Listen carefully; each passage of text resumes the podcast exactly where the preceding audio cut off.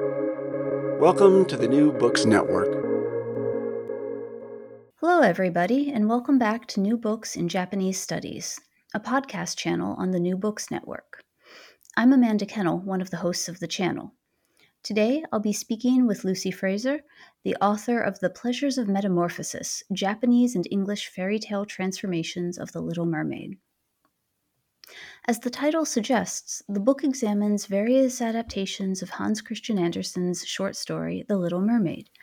Short stories, films, uh, novels, and a television show that were made across the late 19th, 20th, and early 21st centuries in Japan and the United States provide a fascinating glimpse of how this Danish fairy tale from 1837 has appealed to consumers and producers far removed from the context of its original publication. Lucy Fraser, welcome to the show. Thank you. I wonder if you could begin by telling us a bit about yourself. Uh, yes, I'm a senior lecturer in Japanese at the University of Queensland, which is in Brisbane, Australia. Um, and uh, this book that we're going to talk about is based on my PhD project uh, and I've since kind of taken up the my interest in fairy tales and retellings of fairy tales uh, in new projects, which we might talk about later. But I spend most of my time teaching Japanese language and culture, um, and the research and the random service and administration jobs that come along with all of that. mm, I know what you mean. yes. So, um, if you're a researcher of Japanese culture, then what led you to Hans Christian Andersen and you know the Little Mermaid?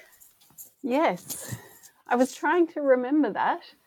Um, just before I started my PhD, I went traveling actually, and um, I was so drawn to you know I was visiting all these the famous galleries in in the UK and Europe. Um, and I was really drawn to the visual representations of metamorphosis um, and kind of these, you know, the Greek mythology uh, being retold by later artists. I loved the stories and the pictures of people turning from human to animal and vice versa.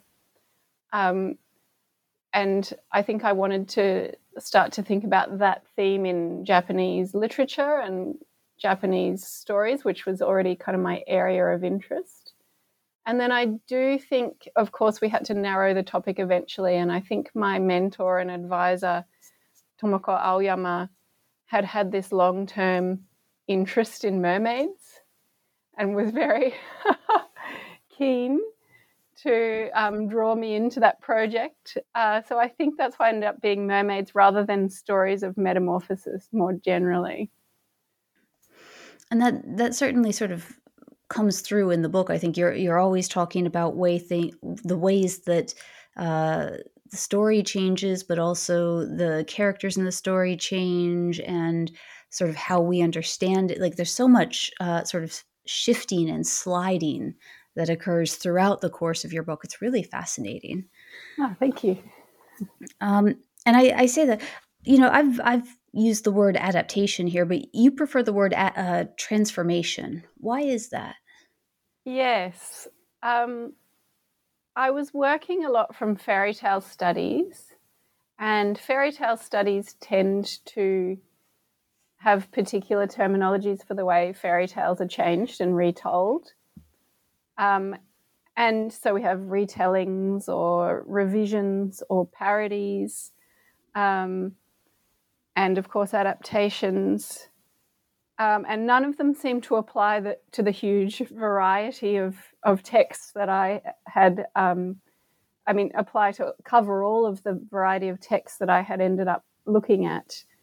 Uh, so it's transformations is kind of an overall term, a bit inspired by this Cristina Bacchilega, who's a wonderful fairy tale studies scholar who uses that in another book title.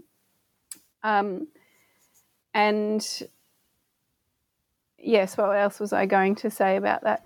Um, oh, and also because the PhD thesis began as a study that was much more focused on the type of um, the t- the process of change that was occurring, and so the chapters were divided up into different types of transformation, and adaptation was just one of those types. And I focused on um, Linda Hutcheon's theory of adaptation that that looks at the the shift across forms, really. So being adapted from short story to film and so on and that and how that affects uh, the the way that the story is retold. So um, it was kind of just a technical issue, really, about labeling all of these different types of change that really resist any kind of pigeonholing.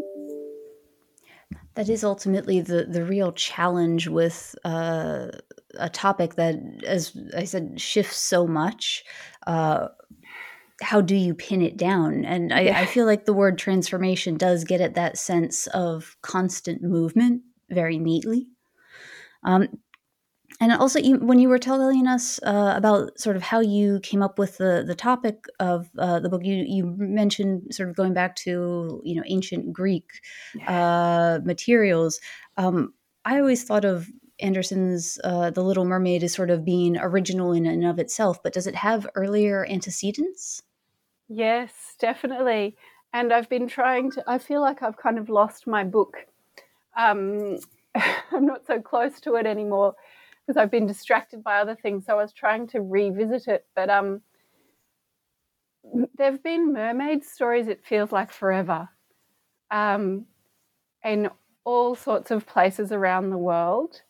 And I think for Andersen, yes, um, those kind of Greek and then Roman mythologies, which had fed into this kind of um, use of mermaids as kind of these sinful, temptress uh, figures of sexuality um, used to warn uh, Christian congregations, you know, throughout, um, I guess, uh, medieval and Renaissance kind of periods. So I think Andersen was quite it seems that he was quite um, uh, I don't want to say proud of himself, but um, engaged with his idea of this of representing the mermaid as a more romantic and tragic and sentimental and childlike figure um, as a kind of response to to those earlier depictions that he would have known very well. And there were some other um, uh, Undine and Melusine stories that he was also um, adapting, I guess, in his his own version. Now, if I mean immediately when you talk about sort of the the youthful Little Mermaid, I think of probably the most famous ad- version of the story, which is the Disney film, right? Yes.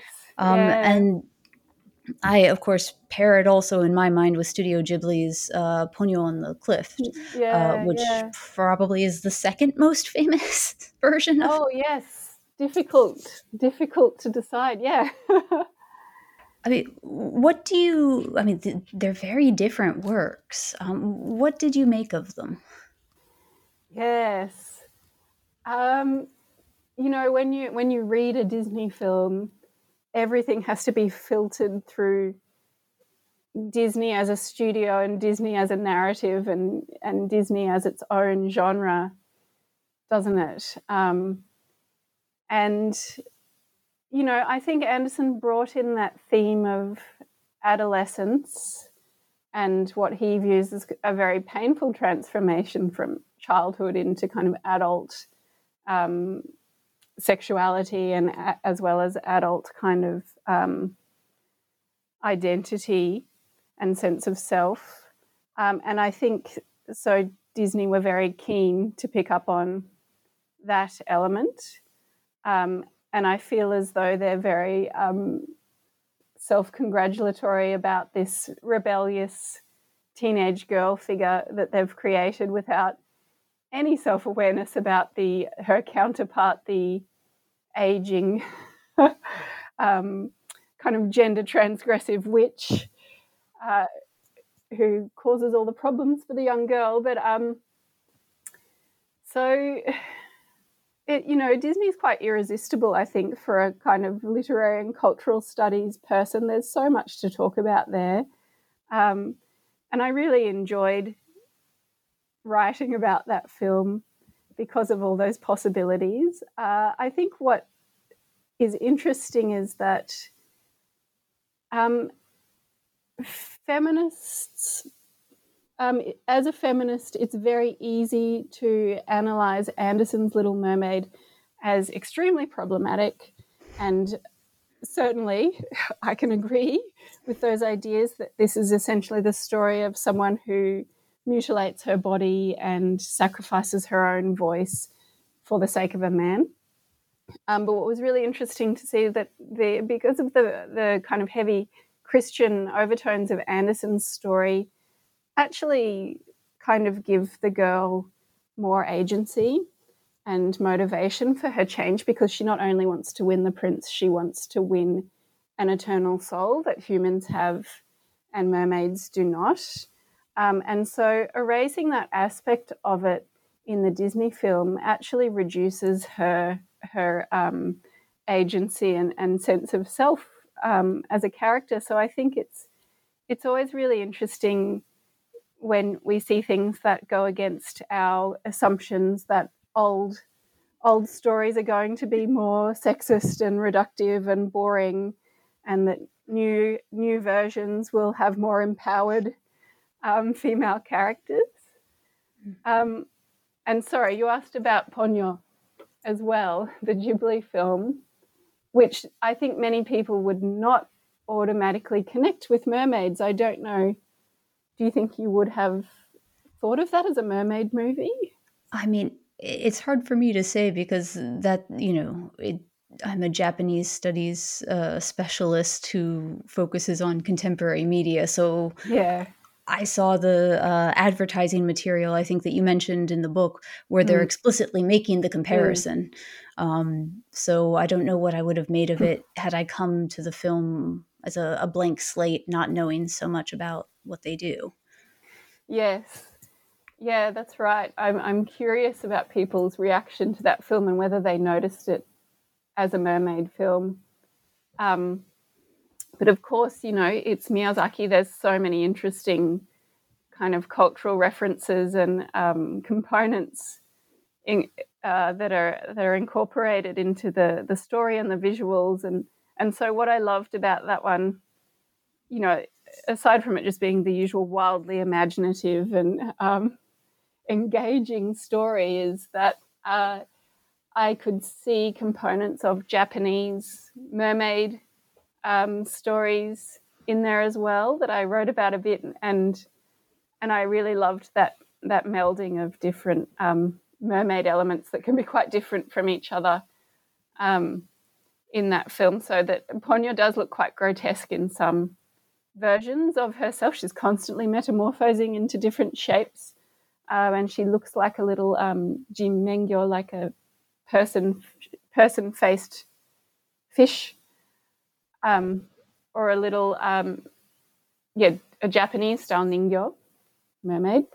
Um, in different scenes, and she's kind of considered by one of the elderly ladies at the the senior centre to be uh, bad luck um, and and her bringing of a a tsunami, a, a storm and a tsunami, is um, also associated with Japanese stories of mermaids. So I really I really enjoyed all those different kind of elements being brought together in that film. One of the things that film does that's really interesting too is that the prince character gains a personality, to put it bluntly. um, and you found, I think, quite a few works that actually give not just a, a personality, but a, a, viewpoint all his own to that uh, character. Uh, what is the effect of making this prince character uh, into a, a more um, substantial person. yeah, yeah. Because it's yeah, there's not really much even to Andersen's prince, um, and far less to Disney's kind of cardboard cutout, whose main personality is the fact that he has a dog. I think, and he likes his dog. I remember yeah, that.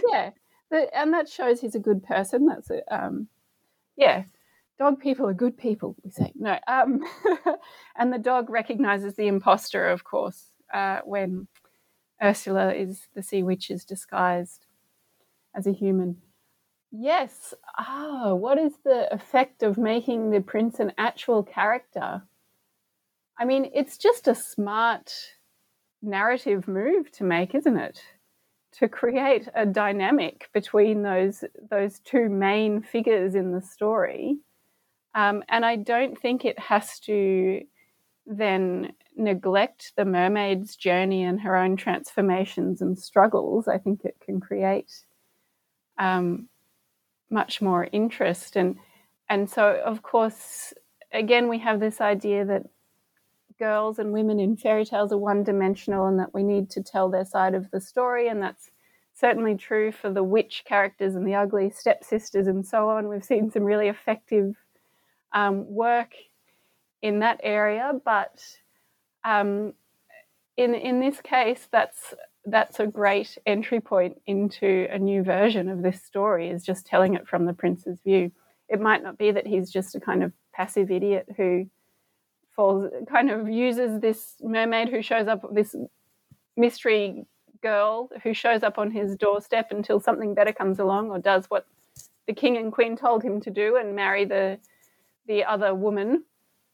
Um, yeah, I think you know, it really shows that there's just so much depth to Andersen's story, um, and that there's still so much that can be done with it. That's what was what made it such a great text as a basis for study. Is really there's so much happening there.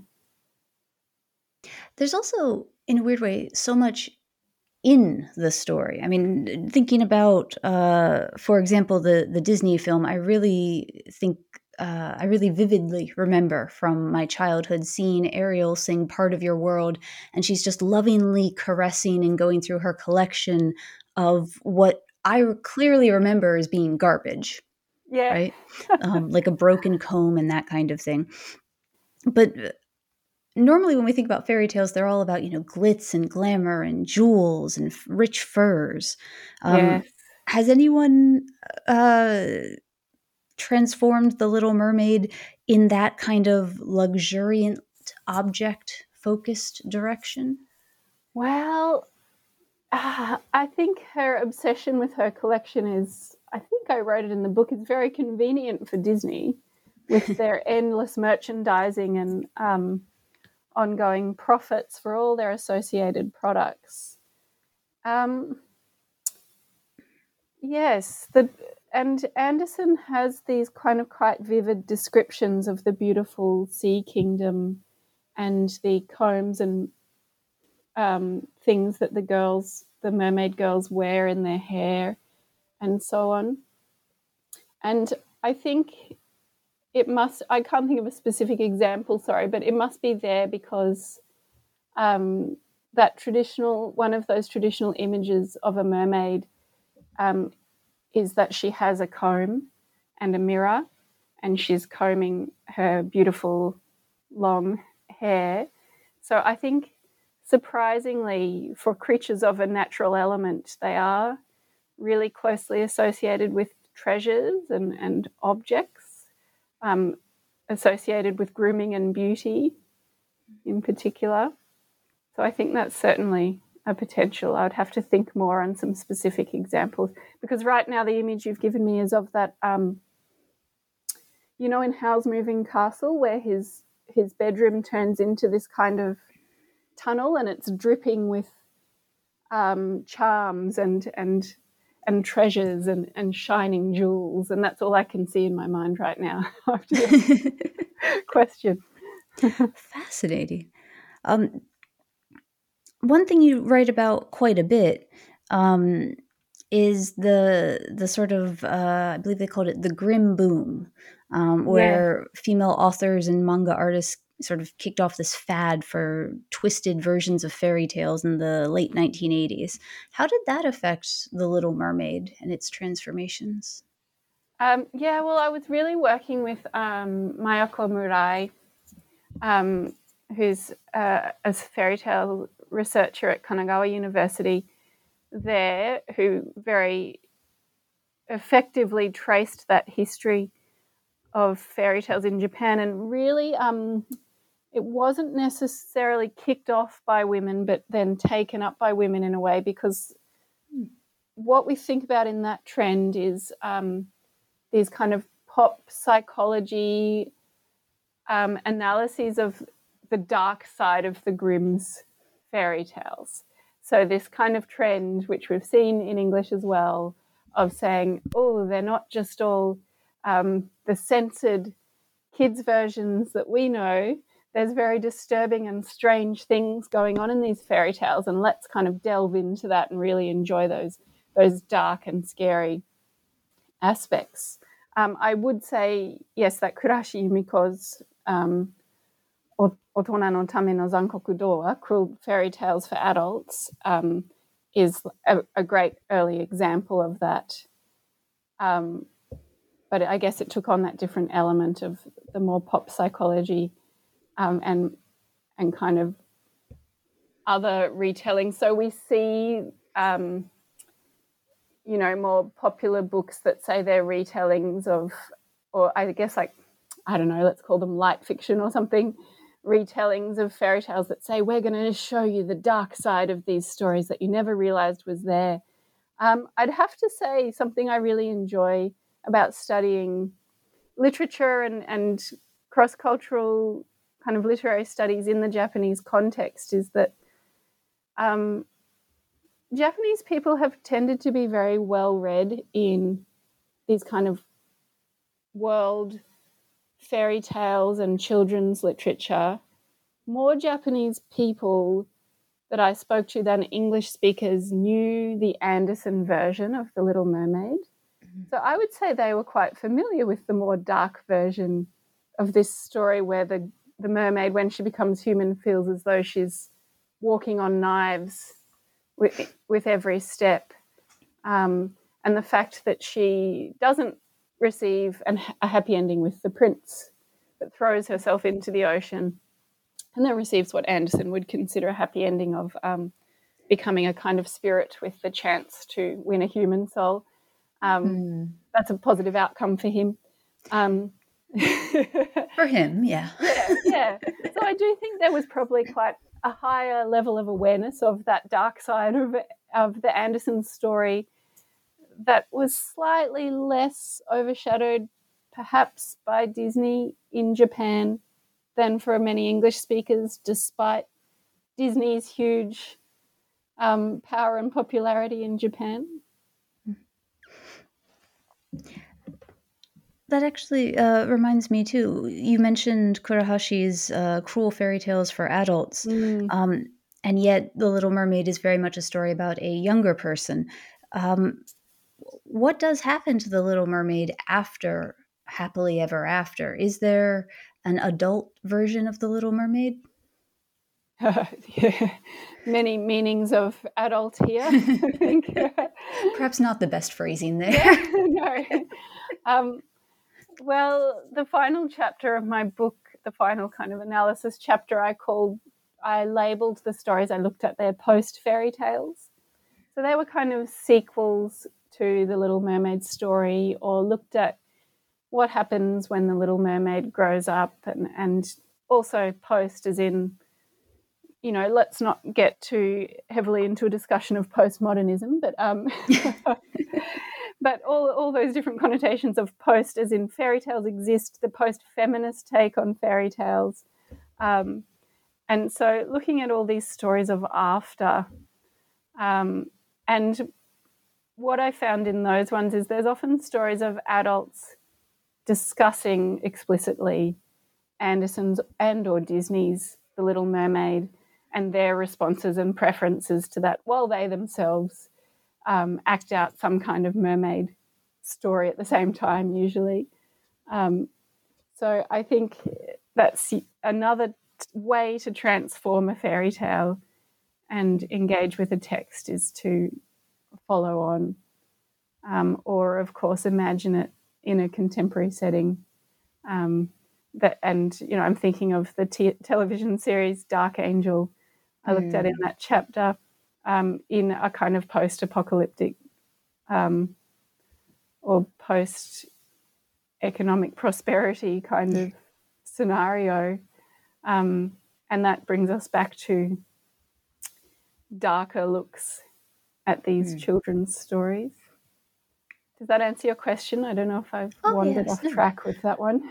no, it makes perfect sense. I mean, mm. the the way actual people interact with these stories or fairy tales and such very much is we think about them in relation to our life and our choices.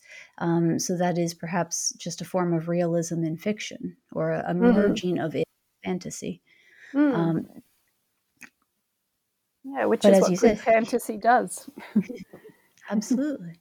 Yeah. Um, and so I've I've taken up, I think, a fair bit of your time. I know you're uh, very uh, busily booked today, um, but might I ask you uh, what you're working on these days? You you sort of briefly introduced it at the beginning, but yes. could you tell us a little bit more?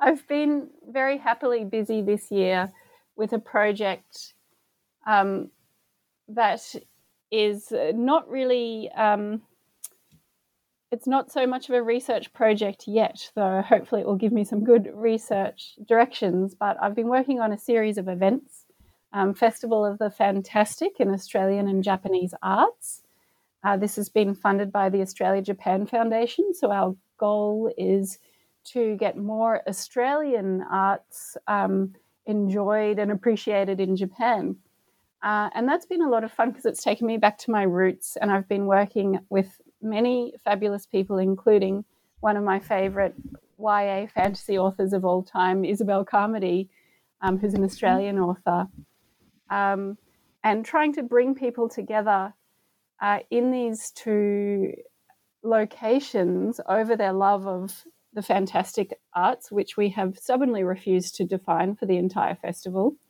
Um, uh, but so, fairy tales, fantasy, speculative horror, sci-fi, mm-hmm. anything uh, beyond what would be labelled realism has been involved in this festival. So we've had author interviews, artist interviews with people like Takata Fuyuhiko, who's an amazing contemporary artist who does video art where he reenacts bits of Disney's The Little Mermaid, for example um, Konoike Tomoko, who does wonderful fairy tale esque creations. Um, and, and so trying to connect audiences, academics, artists, and authors of the fantastic um, through these, these get togethers and, and various kind of online ongoing things.